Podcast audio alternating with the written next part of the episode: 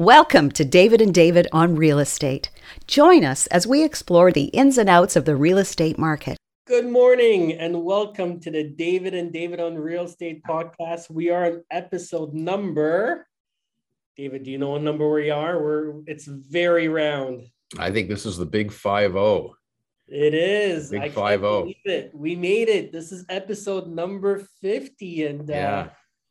You know it's exciting because uh, we were we were just mentioning that uh, we we had a guest for the last I don't even know how many number of uh, uh, podcasts, and I mean uh, we had some great people on. There was uh, you know some really great conversation, but it's nice to be just the two of us and and get Yeah. back to the old ways of of doing things. And you know today we're going to be talking about a really um, important subject, uh, very timely as well.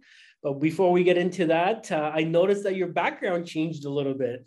It did. It's you know for for our fiftieth episode. It's uh, it's probably the an appropriate time. So I'm actually doing it for the first time from uh, my Mississauga office. Uh, I you know through COVID and everything, I've been generally working from home most of the time, coming to the office the odd time here or there to the Mississauga office.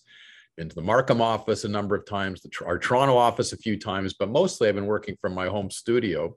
And, and made a you know a particular uh, point of doing the podcast from there just because I was set up from there, and I think I did a few from um, from the cottage last summer as well.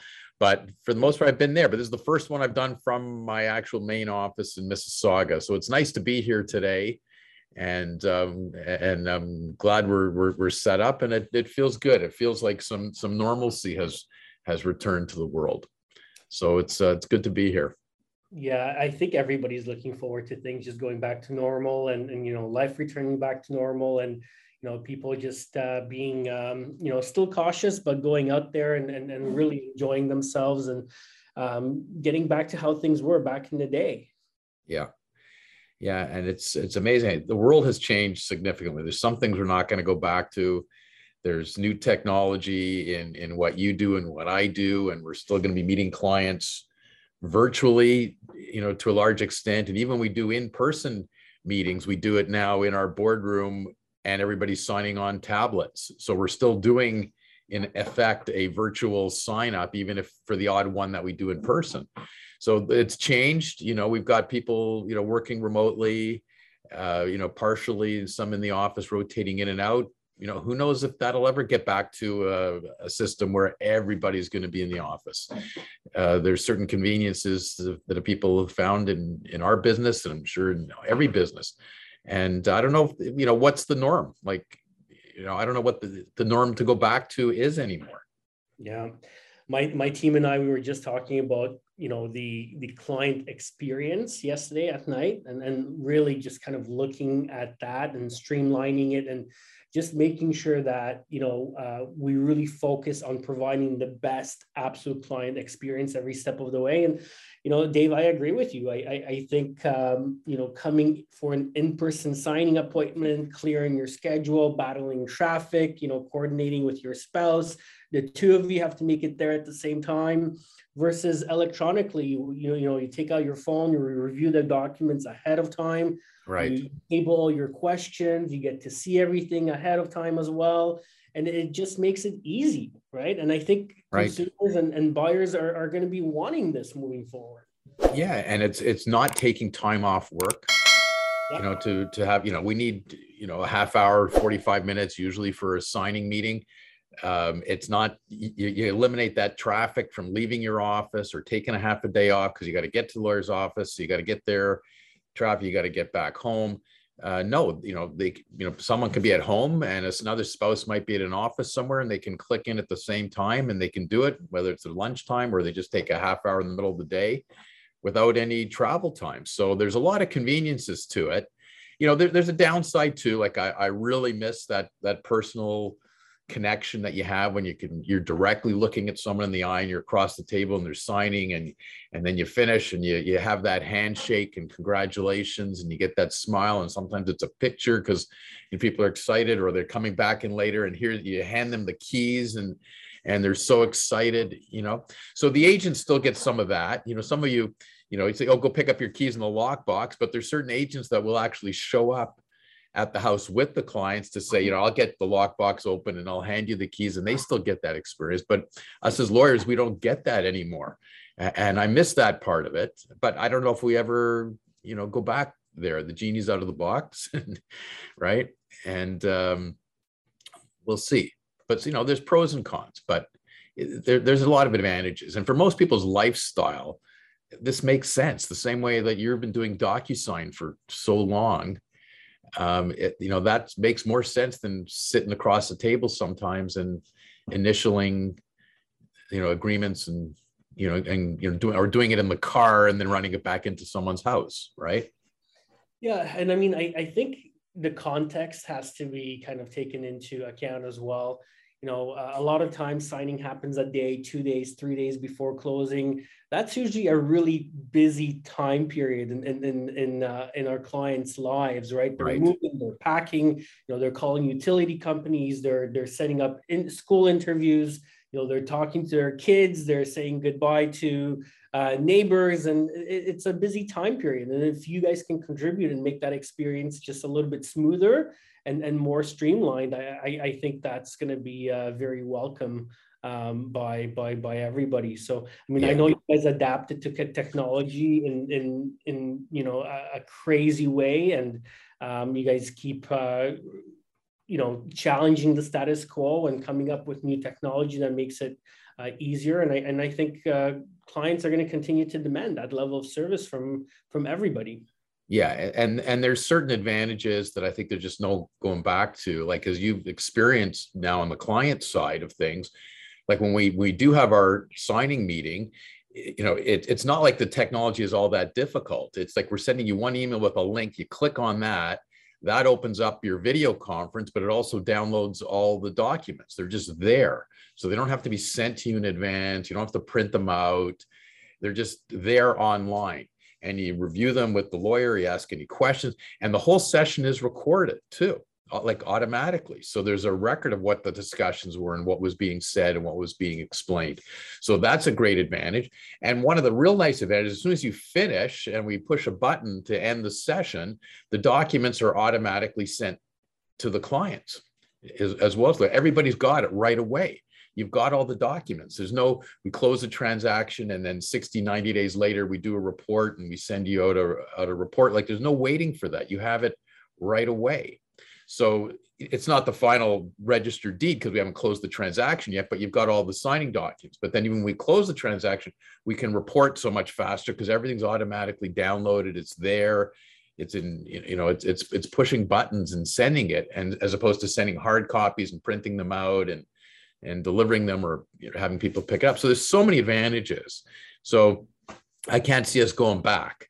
No, like it's no it's, it's you mentioned good. when you do an in-person signing, you're still using the same technology, so Same you're still thing. leveraging, you know, the you know the the meetings recorded, the the paperwork is there, the signatures are automatic, all parties get an executed copy. It's easy to locate, everything's organized, and again, you're just elevating that consumer experience. And you know, anybody has any questions, they can reference the uh, the meeting, and you know they can uh, see the lawyers go through all the uh, nuances of, of the transaction. And uh, you know it, it, it's great. I, I love the way you guys uh, use technology and how easy you guys make it on everybody. And you know yeah. my family has done several transactions in the last couple months with with you guys. And um, you know i was a part of some of those signing appointments just to help my parents through some of them. And you know it was it was it was great. It was a great experience. So um, you know I, I think you guys are doing a great job and I, I think you guys are really raising the bar high for other law firms.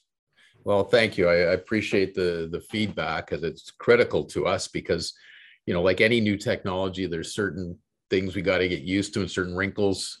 And uh, and we've had great response from the company that's done it. So they've they've ironed out a lot of those wrinkles already but the feedback is always really good so it's appreciated and it's got you know we started this really in december and you know so we're half a year into it and it's improved and gotten better and better and as we use it we get better at doing it. So it's uh, it's been really good. And, and and you've you know just to get onto our, our our topic of today you know in in those in the process of dealing with it on the client side you've also experienced uh, you know what can happen when a deal goes off the rails a little bit And uh, I'm, I'm going to throw this out there, Dave, because like you've been doing this for a long time as an agent, now as an owner broker, you deal with everybody else's problem files, like they're coming to you all the time. But tell me honestly, when it's your file or your family's file, isn't there a somehow a different level of attention to things there always is and i mean we hear this a lot from from our realtors as well when they're selling their own house. Um, you know there's a reason why you hire a professional and there's a reason why you know you want to be arm's length from from a certain transaction because you know uh, we are talking about a lot of money and we are talking about situations that can get uh, very emotional right, right. So I, I, think having the right professional on your side to help guide you through this process and protect your interest every step of the way is paramount. So um, should a realtor sell their own house? Probably not. Right right. Uh, should a lawyer close their own transaction? No no. Probably not. No. No. Because like i'm yeah i'm no different. You know when when it's your own transaction or it's your immediate family member one of my kids or something you you just naturally pay attention to it on a different level. There there's an emotional connection to it. And and it gets heightened when something goes off the rails a little bit. Because it's not just a, about knowing what your rights are when something goes off the rails and that's really important because for any client because we want them to understand what their rights are uh, so they can make an informed decision because sometimes there's different options. How are we going to get this together? But I think you know me well enough and you know our, our firm and our attitude. We're always focusing on not what your legal rights necessarily are, but how are we going to get this transaction closed? What's the solution to the issue to get it done? Because getting it done is always better than than not getting it done. So, but in order to do that, you have to understand what your rights are. That's you still need that explanation, everything but it's also hard to you've got to get rid of that emotional connection to some mm-hmm. degree and say okay here's what i understand what my rights are here's what my options are what should i do to to get this done as opposed to like you know screw the other side i'm in i'm the i'm in the right here and let's just hammer them and eh, you know and and make it difficult for them because i haven't done anything wrong and screw them and well you can do that if you want but you may not get your transaction closed. So at the end of the day, is that what you really want, right? So your job as an agent, my job as a lawyer is to try and keep our clients focused on that as much as what are your legal rights. Yeah, and and I mean, let's take a couple steps back because I think it's really important to um, you know really talk about what's happening, what's leading to this conversation, mm-hmm. uh, what changes have kind of uh, happened in our market since you know the last time, or because we talked a lot about you know uh, seller remedies when buyers in breach of contract, and you know we talked a lot about uh, um, you know things and steps you can do to kind of safeguard these situations, but there's a lot of recent changes that have happened in the market, which kind of brought light to this discussion. So let's talk about some of those things and let's put things uh, into context for the viewers. So the market's very different. We haven't really talked about the market a lot, but um, the market is changing. We've seen two uh, rate hikes in the last uh, couple of weeks. We've also, um, you know, experienced the war in Ukraine. Uh, which is absolutely tragic. And, you know, that kind of followed with the first interest rate hike. So, you know, people were reacting to what's happening in Europe. People were reacting on global scale to the media uh, and to the negativity and, and the horrific situation happening in, in Ukraine. Um, and the market reacted to it as well. Right. Right. And, and we're, and we're also in a post, to some degree, a post COVID world too uh, where there's supply issues globally in certain for certain materials and certain things. And that's and there's this inflationary thing that's going on everywhere. We're certainly feeling it in north america. And, and most countries around the world are are feeling the effects of that. Some of it is just economic cycle and neither of us are economists, but we've lived long enough to that we've seen it before and we'll see it again, right? Just there's a certain cycle, and no matter who is in government, um, it's going to happen anyways because you know you know and the us you know we always point to there because it's really easy for them the republicans to blame the democrats and democrats blame the republican they blame you know the democratic president so uh, you're listening to republican the inflation is all his fault right?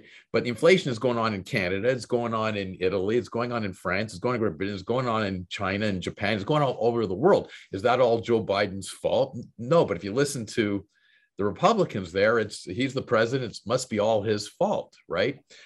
But we know there's all kinds of conditions that we can't control. But but this is the world we're in right now with all these influences that are all of a sudden affecting our market.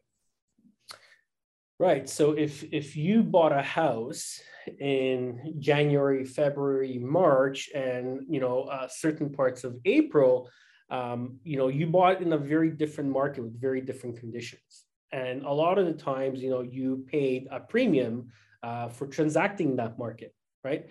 And now what we're seeing is, you know, we're seeing um, buyers uh, take a little bit more time to make a purchasing decision. We're seeing buyers paying attention to the media. And then we're also seeing houses not appraised at the same uh, prices that they sold um, in the early stages of 2022. So it's creating a difficult situation for properties that are, I call them, you know, in transit, firm deals that have not yet closed. Right. Right. right? And and you know, I, I, I, think it's so important that you know we have this conversation because there are steps that realtors and home sellers could be taking and should be taking in this market to really uh, protect all parties and ensure that the transaction does come to a successful closing.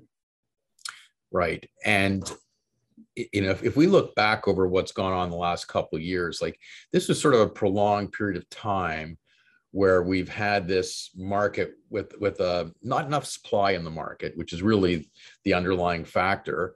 So when nice properties do come up, there's multi offers. So we've been in that situation for quite an extensive period of time.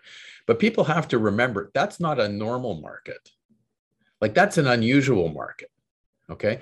And there's some real estate agents out there, some in, in your brokerage, others, if they started in the last two years, last year and a half, two years, they've grown up in that market. That's all they've seen. They've yeah, grown up in a market where a conditional offer. they don't know what a how to how to draft a condition. They don't know what you know, how to do it properly, how to put a condition for inspection, a condition for finance, a condition for status certificate reviews, and then what happens if you don't waive the condition or how you're supposed to waive the condition, how you, you sit across and really negotiate an agreement of purchase and sale they haven't experienced that. They, have submitted clean offers. All they had to put in there was the names of the parties, pick a closing date, which sometimes is being dictated by the seller, anyways, put their price in and how much deposit. They're filling in the blanks. The, the, the art of negotiating an agreement of purchase and sale and doing the back and forth and the sign backs and the initial. There's agents out there, new ones, they haven't even experienced that yet. Right. And then you've got agents that have been around the block, they just haven't, they, some of them have probably forgotten how to do it. They haven't done it for a couple years, right? But now it's a whole different thing. So now you can actually put conditions in offers and then parties get another chance to say what happened when the condition are we waiving the condition or are we not waiving the condition and i get inquiries about that too because sometimes people are trying to use that as a uh, you know it's condition on financing or something well yeah i can get my financing but i've sort of got cold feet or I found another property. Can I get out of the agreement and rely on that condition? Because we haven't firmed up yet. You know, so we get those type of inquiries all the time now too. Yeah, and, and those are interesting because you know a lot of the times uh, you know re- realtors have um, the wrong association um, with with how to answer that question right? And and all parties have to demonstrate good faith. Right. Right. So if you have right. a home inspection condition, and let's say the next door neighbor property comes on the market and it's fifty thousand dollars cheaper and has a nicer backyard, well, if you don't do a home inspection and just say, "Hey, I want out," well, that's bad faith. Right. And the seller has every right to, you know, hang on to your deposit and and and call you out on that. Right. Yeah, and in that situation, it's you know the, the seller may not have enough leverage to, to force the buyer to close if the buyer is really against closing. But they're certainly going to take the position we're not giving you your deposit back. And they should be taking the position but not only that but we're going to have to resell the property. And if we sell it for less money or it takes us a longer period of time to, for a closing date, we have to carry the property. We're going to suffer damages. We're going to suffer losses. So we're going to reserve our rights to sue you for that. Like that's the legal position that they should be be taking. It's really hard to, you know, for a seller to go to court to force the buyer to close the transaction because the judge is going to say, no, there's nothing really unique about this property. Most of the time there isn't. And in any event, seller, you can sell to somebody else and you can be compensated in damages. So that's generally what the courts would do. But it, you know, but it's still not a, always the best solution. So sometimes the seller might say, no, I'm not letting you off the hook. If you want to protect your deposit and uh, you're right and and not worry about me suing you for damages, close the transaction right? If you don't like the property, you can resell it afterwards. It'll cost you a commission, because, but that might be less expensive to you than if you don't close the transaction just because you got cold feet. Because we might have some evidence you didn't act in good faith here. You know, you're not really relying on the inspection clause. You're not really relying on the on the um, financing clause, and you're just not acting in good faith. So we're going after you, right? Yeah, this is really serious, right? And and realtors and, and and all parties have to understand the seriousness of entering into an agreement of purchase and sale, right? Um, and demonstrating good faith in, in fulfilling the contractual obligations of what they agreed to, right? So even if there's conditions in the agreement, um, you have to be very careful and, and go through the right motions and have the right intention to make sure that you're not in breach of that agreement and that um, you know there's no foul play play uh, by by either side. So in, in, this market, you know we see it all the time. We see an offer come in, it's conditional. Oh, buyer changed their mind. Well, what does that mean? Can you define that? There's two conditions in the offer. There's a financing condition, a home inspection condition. Where does it say that the buyer changed their mind as an acceptable condition to um, exit uh, the real estate uh, contract? Right. I've been dealing with one now, sort of that situation. Obviously, without naming names, we're on the buyer's side, and they uh, they signed an agreement like on a Saturday. There was back and forth negotiation on price, and there were signbacks uh, that basically adjusted the price, but also adjusted some other things, and things were initialed, etc. And the they thought they had agreements done by Saturday night, and then the deposit's supposed to be delivered by Monday morning and our client the buyer client decided no we don't we don't want to go ahead with this. We're not delivering the deposit. And i reviewed the agreement it looks like things weren't signed and initialed properly because the parties didn't sign didn't initial the change in the purchase price. So when you look at the actual agreement it looks like the seller agreed to one price but never initialed on the lower price that the buyer agreed to. So yeah that might be a technical issue but the issue is whether it was signed. So we take position no it wasn't signed properly and we're not giving you the deposit, the seller's lawyer is saying there was clearly an intent that you know the parties agreed to the lower price. My my seller client is saying I agreed to the lower price, even though we're missing an initial there, but we agreed to that lower price, and and we and we want you to pay the deposit right now and make sure you pay it and you better close. And I keep saying, well, you know, we're not, we're not giving you the deposit because the client was not going to go ahead with it no matter what.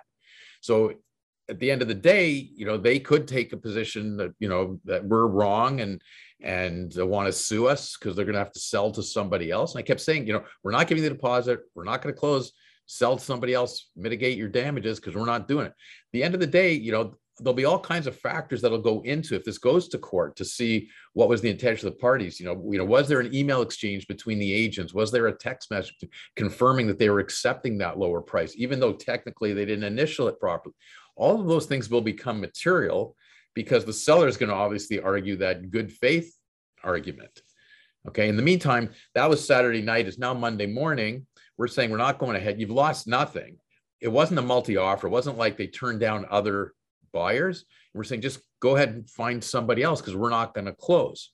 You know, at the end of the day, you know, who's going to be is me wrong. But if I'm on the seller side, I'd be writing a letter saying, you know, you're wrong. We reserve our rights. We're going to sell to somebody else, but we're coming after you for the damage. But here there was no deposit. So they can't say, you know, give us, you know, we're keeping the deposit. It was never submitted, which is a default too. Mm-hmm. Right. If uh, if that transaction was being purchased by a real estate agent for themselves, would the threshold be higher? Would the burden of proof be a lot higher because you know the person is a professional and they're transacting um, and and you know um, would it would it be easier to to hold that person accountable in that in, in that situation? I think it would if if if you're in court and you're and you're really having a dispute over the good faith aspect of it, okay? Right. Because if you were a naive buyer, um, relying on your agent's advice and the agent says sign here or initial here, and you don't, and you thought you did. So your recourse ultimately, if the buyer is at fault, your recourse might be against your agent because maybe your agent didn't do the right thing, but it might not be against the other party. Okay. But if you're the agent involved, you're the one that that should be at, at, a bit of a higher standard and and you should know what you're doing and you should know that everything is supposed to be initialed and signed. And one of the arguments on this one that i made to the other lawyer because she just kept writing to me and we insist that you provide the deposit. Provide the, no for the 10th time we're not providing the deposit. And she right. said it, it doesn't it, you'll find this interesting. The the seller did sign and the acknowledgement of acceptance on the agreement of purchase and sale. Even though they didn't initial right where the price change was, they signed the acknowledged acceptance saying that you know all the terms of the agreement have been agreed to. Right. So she's relying on that. We signed that, so that should be enough because we're acknowledging that that everything is in there, and we're telling you that we acknowledge that everything was good, and we're accepting the lower price. I said, yeah, but you didn't initial the lower price. If that was true, then why do we go through the process on every single transaction of initialing every single change to an agreement of purchase and sale. Why bother doing that if all you have to do is sign the acknowledgement at the end that we acknowledge we're accepting all the terms of the agreement? Right. And then she went silent on me. Like I haven't had a response back for a week after I said, put that one out there. Well, right. It's an interesting argument. Um, you know, and I don't want, I mean, I can't really offer my opinion on this one um, for obvious reasons, but uh, it, it's going to be really interesting to see what happens here. Right. And, you know, and, and sometimes you, you, we may never find out ultimately because it may never go to court. Right. And, and, and you know and, and most things don't. So if it never goes to court you'll never ultimately find out who's right who's wrong and do we do the right thing right? So all we can do is take our position to protect our clients our mutual clients the best we can look at the facts of the case and make our best arguments. But you know at the same time like like i started our conversation here we're always looking for practical solutions too right? So uh, you know in this case it was never going to be practical for us to hand them over a deposit check and then have a fight. Like we're in much better position not having given the deposit check. I think if we had given the deposit check and then tried to make the argument, oh, things weren't initialed properly, and you know what price was agreed upon. Well, you obviously thought you had a deal, because you the evidence is you gave a deposit check afterwards, right. So you know, but that's the thing. You always have to look at the facts, and everything we do in the course of a transaction can become a relevant fact, not just the written agreement of purchase and sale. Like that's the most important thing. Okay, and the law says that over and over again. The contract is the most important thing, but then there's other factors that come in, and it's what did the agents say to each other? What did the agents communicate by text or by email? What were the phone calls? What evidence is there of all that? Those factors and a lot of that leads to those good faith arguments, right? And reliance on certain things that was provided, right? So there's a lot of moving parts on on these issues. And I think the most important thing is to involve your legal professionals as early as possible. You know, when a transaction goes firm and you have any sort of indication from the opposite party that things are not progressing the way they should be towards closing and there's some sort of an issue i think communication is probably the single most important differentiating factor that will get you to that successful closing right? And that's why you know we certainly um, beat this into our agents. Literally um, you have to have best of breed professionals helping your clients every step of the way right? So a lawyer that is responsive that is eh, communicative that will you know communicate with the client, that will communicate with the realtor where you know it's really a team environment. Everybody works together to make sure that hey an email goes out to the other lawyer anticipatory breach what's going on? Let's talk about this. This is our legal position. This is the position that we're taking. You know we'll work with you. Let's work together. Do we have to negotiate an extension? If we do negotiate an extension we want to further deposit to solidify the seller's position and make it stronger right? And and you know making sure that once that other closing date comes the extension uh, you know the probability of closing is that much higher and the seller is even in a better situation than they were yesterday. Right. And and we got to remind ourselves that we're on the same team on these transactions too. And i know when i get involved in these type situations i like people to tell me what's really going on. I want the real information, the real background from the agents, from the clients themselves.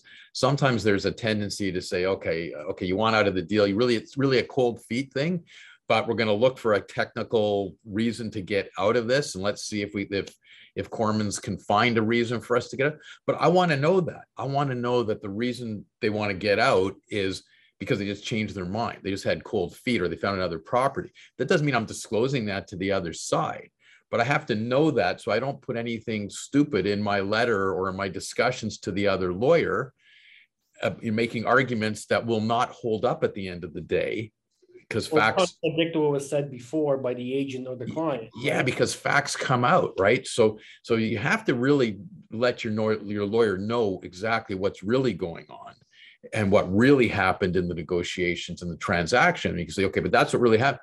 But this is why we want to get out. And can you find a way to get us out, or am I stuck? Because sometimes the answer is no, you can't get out. There isn't a loophole, there isn't a technicality. Everything was done properly, and you're either going to close or this is what's going to happen if you don't close. Right but it's really important for the agent to be upfront with the lawyer too and the clients to be upfront with and, and tell them the whole story. It doesn't mean that i repeat it. I say oh, i don't call up the other lawyer and say oh you know my client's got cold feet. Even though we've got a firm deal they want to get out can you talk to your client and see if we can you know please let us out and give us our deposit back like you know we don't deal with it that way. But we're in a much better position when we know all the facts yeah, hundred percent. And you know, the team environment and working together for the best interest of the clients. I mean, that's that's absolutely crucial, right? Um, David, at the time of actually negotiating the offer, you know, let, us talk about that because I think agents, especially the listing agents, could be doing a lot in terms of pre-qualifying and asking the right questions right. to making sure that you know some of these issues don't even happen in the first place right? Right. And you know especially in this market the market has softened a little bit you know um, a lot of agents I, I call it offer happy. When they get an offer they're oh my god you know this is the right offer. This is this is great. We got something in paper right? But yeah. before you rush to accept it I really encourage everybody to really sit down and ask the right questions. You know, ask qualifying questions. Don't be afraid to really sit down and, you know, how long has the buyer been in their current property? You know, what kind of a mortgage does the buyer have? What do they do for for a living? Is the spouse working? Um, you know, ask the right questions. Really qualify those buyers, and trust me, your seller will appreciate it. They're going to appreciate you going the extra mile. And by you going the extra mile and asking these questions, you're going to limit the likelihood of issues coming up at closing, and you're going to be able to catch them and address them uh, well beforehand, right? The other yeah. thing is ask what kind of a deposit or down payment the buyer is giving right and if the buyer if the agent says oh this is you know we're we're putting more than 50% uh, down to me, my antennas go up and, and I say, that's amazing. Great. Why is your deposit only 20,000? You know, like uh, l- let's let's raise that so that when the closing date comes, we know that there's going to be no issues and you're going to be able to close without any issues. You know, let's turn that 20,000 into 50,000 to 80,000 to 100,000. You're going to have to put that money down anyways. Your closing is in 45 days. Why not put that money down now? You're going right. to get way more concessions from us in terms of price, in terms of maybe closing date. Maybe we'll even throw in that patio furniture, and that barbecue. But you're going to give us a lot of reassurances and a lot of confidence right. that you know, come closing date, you're not going to be asking for extensions you're going to have the financial capacity to close and that you know this transaction is really going to be smooth um, in all respects moving forward and that's really you know we talked about buyer um, um, what's the word i'm looking for experience right? Buyer experience. This goes into it. This plays into buyer experience. If you can ensure that you have a smooth closing and that there's no, you know, hidden issues that come up and no, no, no renegotiations, and you know that closing day comes, boom, we have a closing, we have a substantial deposit. This is guaranteed. It's ironclad, and nothing is ironclad, by the way. Nothing is hundred percent but you can mitigate certain factors and, and work together to make sure that you know thing come closing there's going to be no issues. Yeah and just on the deposit issue alone like sometimes you know people say okay you know they they know they're they're in the market they're going to buy a house so they've got their $25000 ready to put down on a deposit because like they got it ready right? But all of a sudden maybe the negotiations know that you know the seller really wants a $50000 deposit and sometimes it's not an issue of do they have the money available but they don't have it available right then to, to do it within 24 hours of acceptance or something. So there's nothing wrong with you putting in a clause and that you get 25,000 within upon acceptance or, or herewith with so it's submitted right with the signed offer and an additional 25,000 will be provided a week later or 10 days later or something because they got to get their money together. You know, on commercial transactions, you know, we're doing that routinely. A lot of times there's a deposit and then at the end of a due diligence period there's a there's a further deposit to really lock you in. And there's nothing wrong with doing that in a residential transaction too. So it doesn't mean you know if i like I can't get it for another week we're not going to sit on this for a week. So give us what you can today. And if you need a week to give us more we still want more because that still locks them in a little more. So i think agents should be mindful of that and at least make make the inquiry see if you could get that right and I love the further deposit on removal of conditions, which is so common commercial. I love that because, um, you know, think about the uh, perception or the persona of a buyer. They're coming in into an unknown. They love the house, right? But they're a little apprehensive, right? But then when they go through their, you know, financing and they go through a home inspection, they spend a little bit more time with the property okay well now they're feeling comfortable. Now now they're willing to okay you know what? We've given $50000 at the offer. We're going to give another $100000 because the inspection came back super clean. You know we spent a couple more hours in the property. We feel really good. And you know what? We really want to show the seller and, and agree to our agreement and, and show them that you know what? We are moving forward and come closing date there's going to be no issues yeah, and, and this all, you know, it's part of like what you said. It's really important you're on the selling side, but you have to do some work to pre-qualify your buyers. And and, and experienced agents know that the best purchase price is not always the best offer okay? Especially in the, the climate that we've gone through when, when, when there's the bidding wars and everything. Like it's not always the case you take the highest offer when you're in these bidding wars. It's you have to look at who's making it. Do they have an ability to close? You really got to do your homework and a good agent does that to help pre-qualify on the on the buyer's side. Obviously the buyer's agent should be doing that too to make sure their clients really have an ability to close. Because it's not good if you're on the buyer side and you, you get them locked into something and they've overstretched and then they're having and because they've overstretched now they're having the cold feet and getting the second thoughts. Like don't put your buyer in that position right?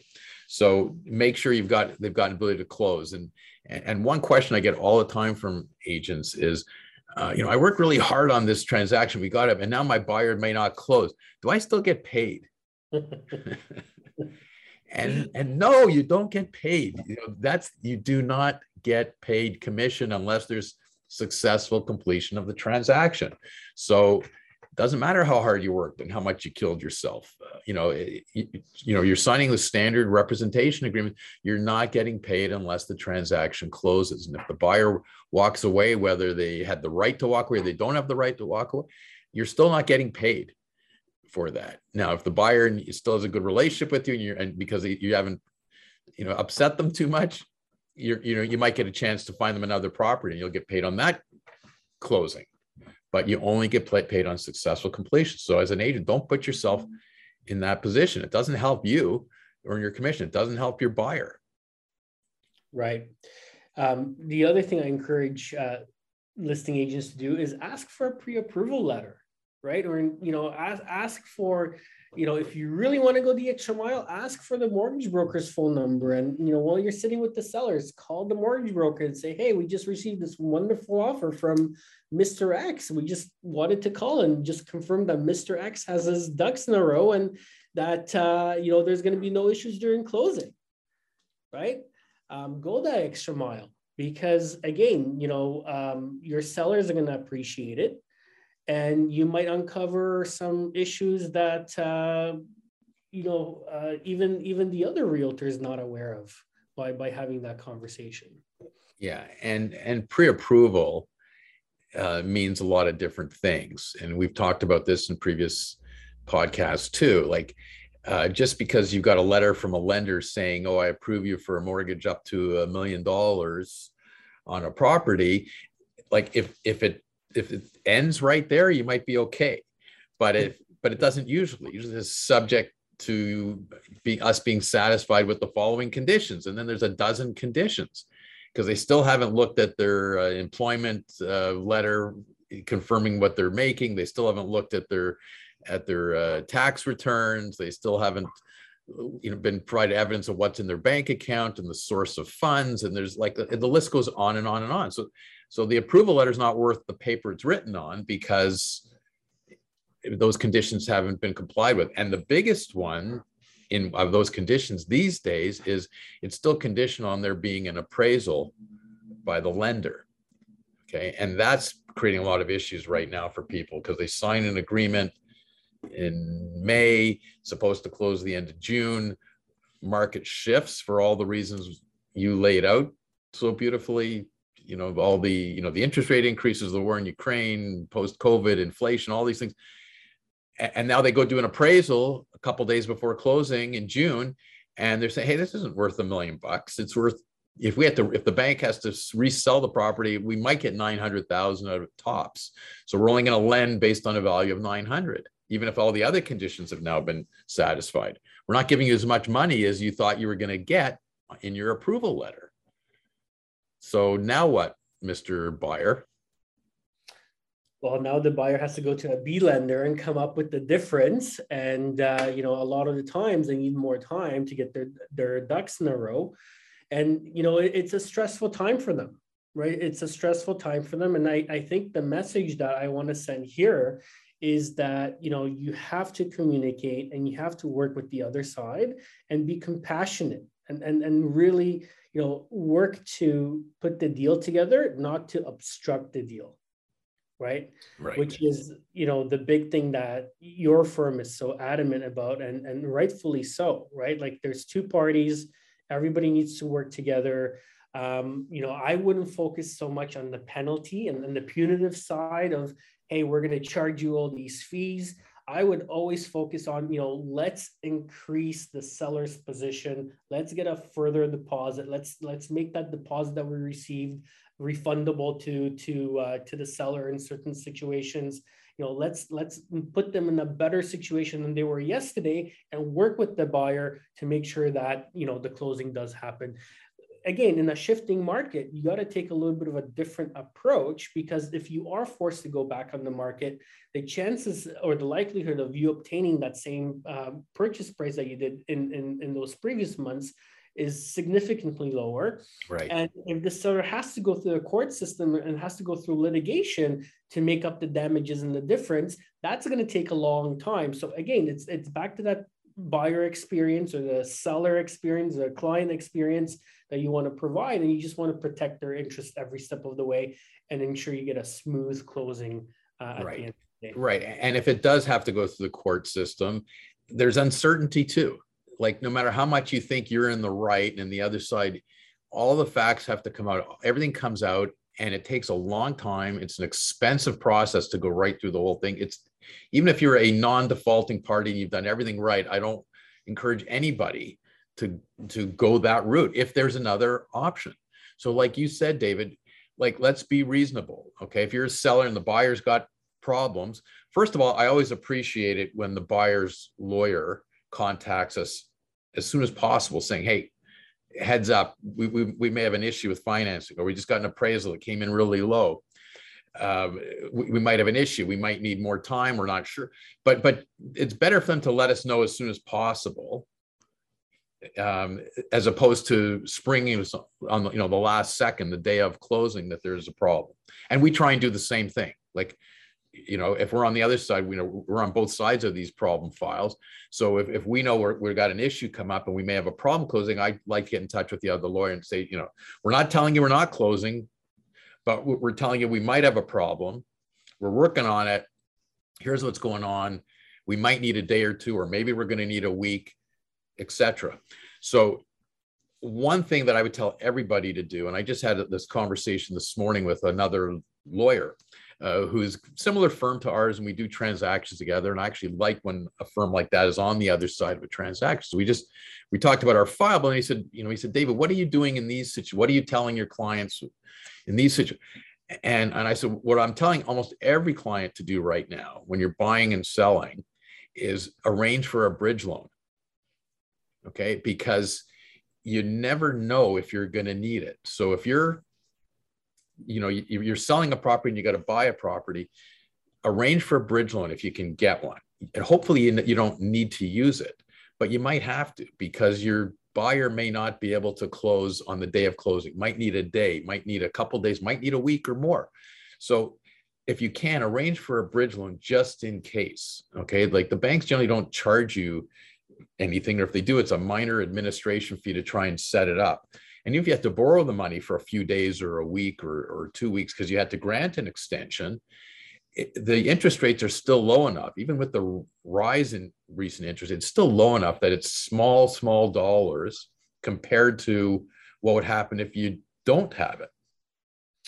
And all of a sudden you get a last minute thing, oh, my buyer can't close and we need a week's extension. You're going, a week's extension, but I got to close my purchase in three days and I don't have a week. Well, if you have a bridge loan, you can you can do that. Okay. You can close your purchase you can grant reasonable terms on an extension and you you know and get both transactions closed i love that advice it's kind of like you know looking ahead of the eight ball and and ensuring that there's really no issues and that we get the most you know uninterrupted closings in the marketplace because you can imagine if you know um, a seller sells a house and they buy a property but the buyer for their house defaults and now they're not able to you know close that property and now right. they're not able to close it's it's a you know it's a chain reaction. there's a whole chain and we come across those all the time. So and, and we might just be you know you and as an agent me as a lawyer we might be right in the middle of it somewhere completely innocent. Right.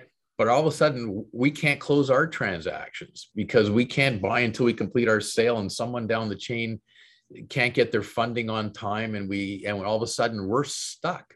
So we want to anticipate these things as much as we can do whatever we can to uh, you know to to have alternate funding available. And a bridge loan if if you get it set up and you don't use it because everything goes smoothly they don't charge you for it. You know they're not you're not paying interest on that money. You haven't borrowed the money. Um, so it's great insurance if you can if you can get the bridge loan Okay. And and the other point you made, David, I just want to pick up on that because, like you're saying, when you're negotiating terms of extension, like you shouldn't try and be penal in what you're doing. And that's the initial reaction of most people are saying, Hey, I'm innocent. I'm ready to close. My ducks are in a row. I have done nothing. They're the one that needs an extension. Like, screw them. They're making my life inconvenient. And I'm under stress and pressure, and it's all their fault. So, okay, we're going to give them a week's extension, but let's make them pay for it you know? And then then a point you get to point in the negotiation of the terms extension where you make it too difficult for them and then they and they can't agree to it because you, if you make the terms too onerous you're demanding too much of an additional deposit or you know like i think a seller should make sure a seller shouldn't lose money if their buyer is you know would otherwise default and needs an extension. So if they have legitimate carrying costs to give them that week extension they should be paid for that. You know their interest that they got to pay out and the utilities and their insurance they should collect all that. But it doesn't mean that a seller should try and seek a profit or a windfall or you know what? The buyer negotiated me down by $10,000 when I signed the agreement. This is my opportunity to get that 10,000 back because I really wanted that that 10,000 like yeah, you can try, but at the end of the day, if you make it too difficult, you're not going to get reasonable terms of extension worked out, and you're not going to be ahead of the game. You're, you know, you're if you're like you said, if your transaction does not close, and you got to put it back on the market and sell to somebody else. Mm-hmm. That's not a good scenario.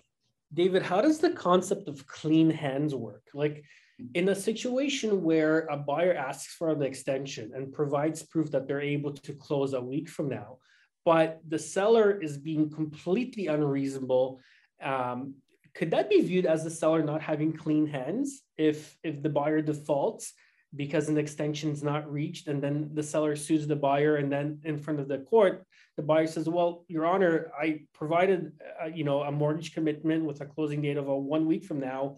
You know, i agreed to all the carrying costs. I agreed to pay the you know the interest on the mortgage and property taxes and utilities but you know the seller wanted an extra $20000 on top and i just couldn't come up with the money could could the courts view that as the seller not having clean hands in that situation yeah, well, that's when it comes down to that good faith, bad faith type of an argument. Okay, because you know, you know, first the judge is looking at what's the written agreement say. Like that's what they're mostly focused on, and they're saying based on the written agreement, this is what I would decide. Okay, who's at fault and who who complied, who didn't comply with the written agreement.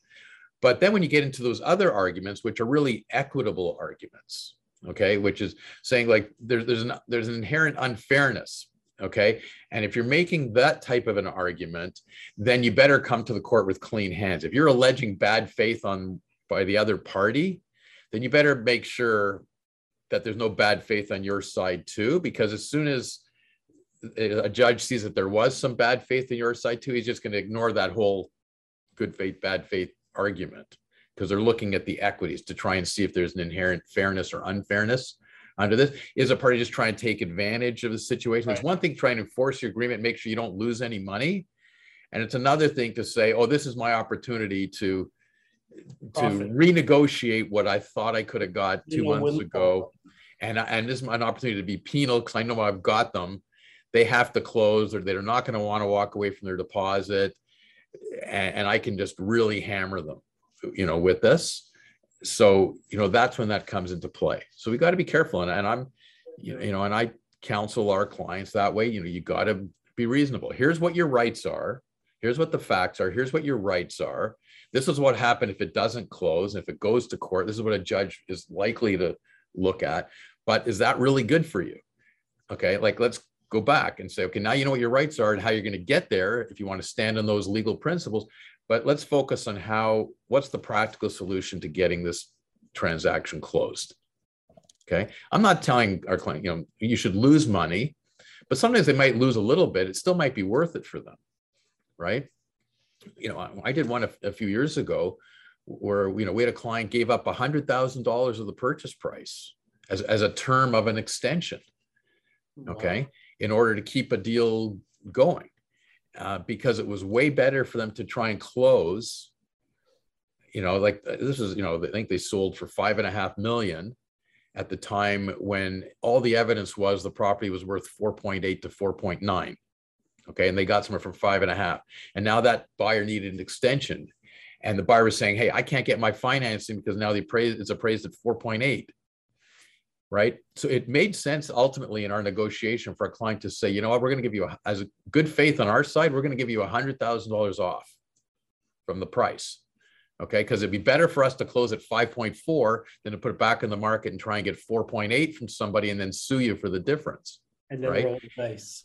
And exchange for that, we want an additional deposit and we got a significant additional deposit paid and we got them to agree if they don't close on the on the extension date that those deposit monies will all be released right away without a fight over it and things.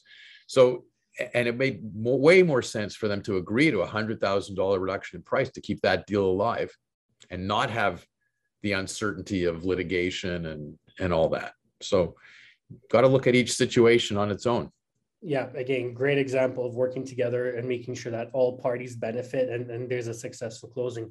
One other thing I really wanted to bring up quickly this is a situation that we encountered on a brokerage level where, you know, one of our agents representing a buyer um, wanted to purchase a house with a garage and then ultimately couldn't find one within the budget. So they bought a house with a carport. Family got involved, and then the family's like, you know what, this isn't what my mother wanted. Cancel the transaction, right?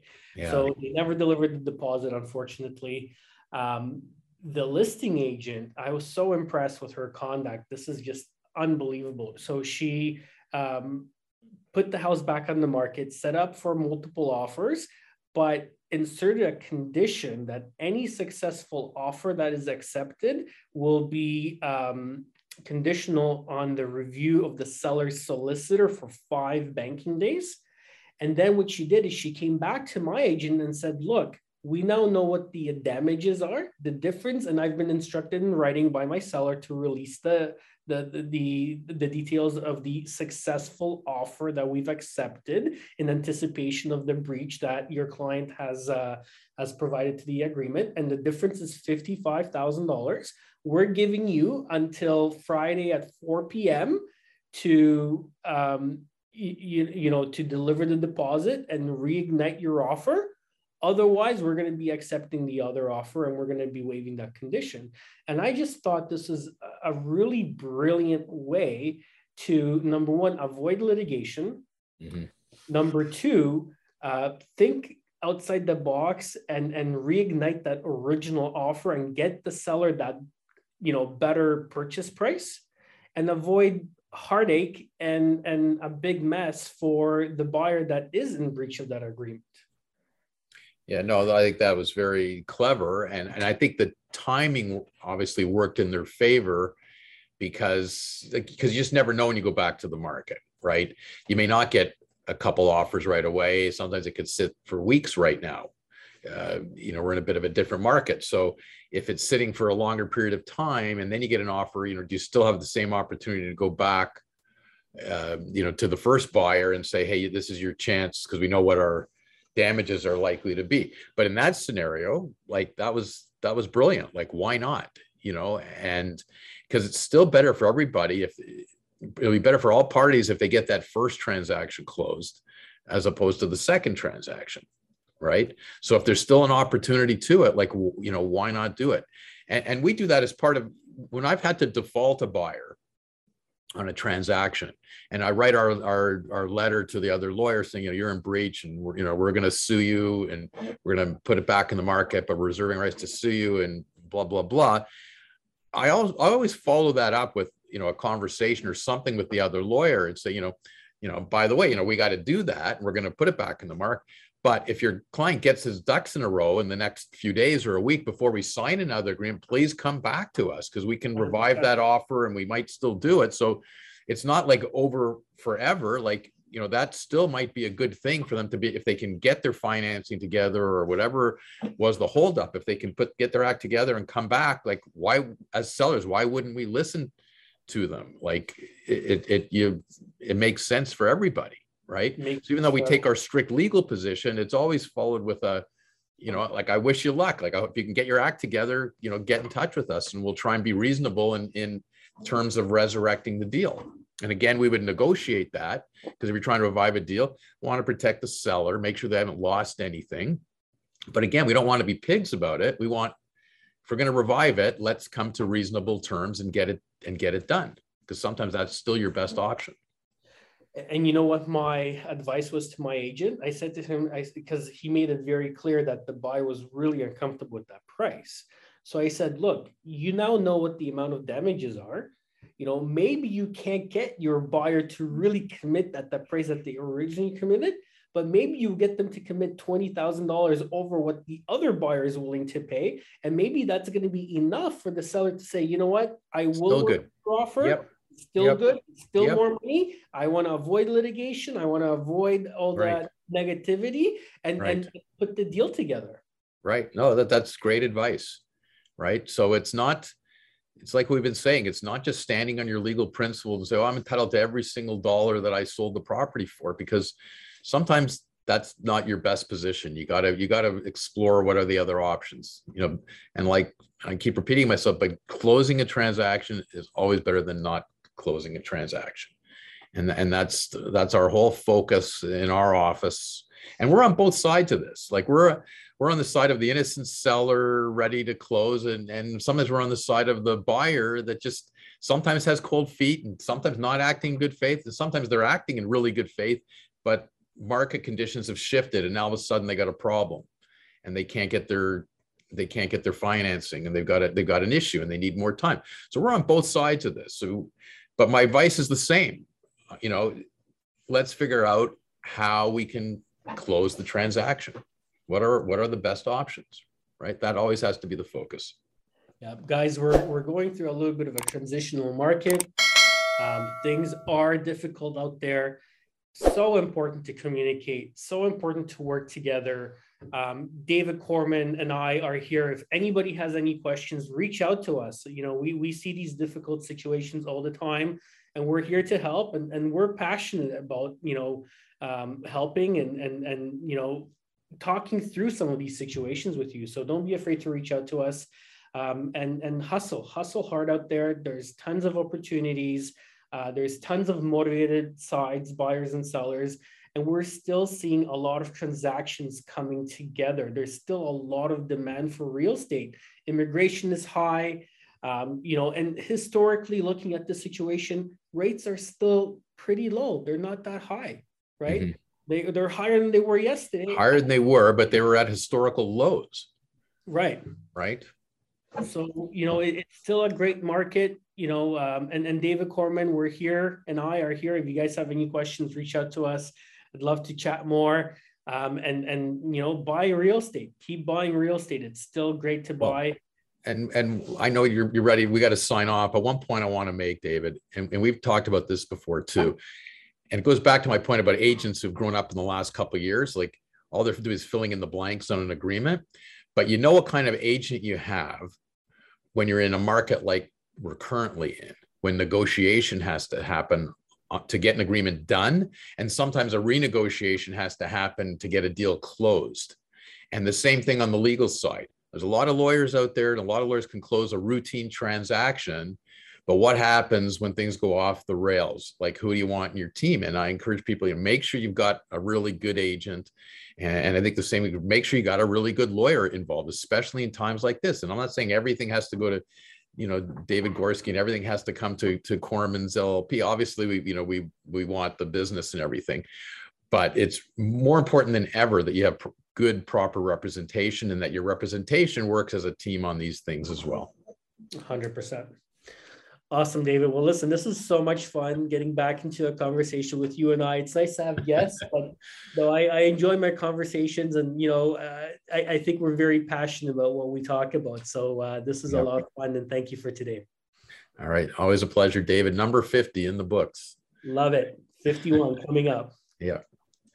All right. See you guys next week.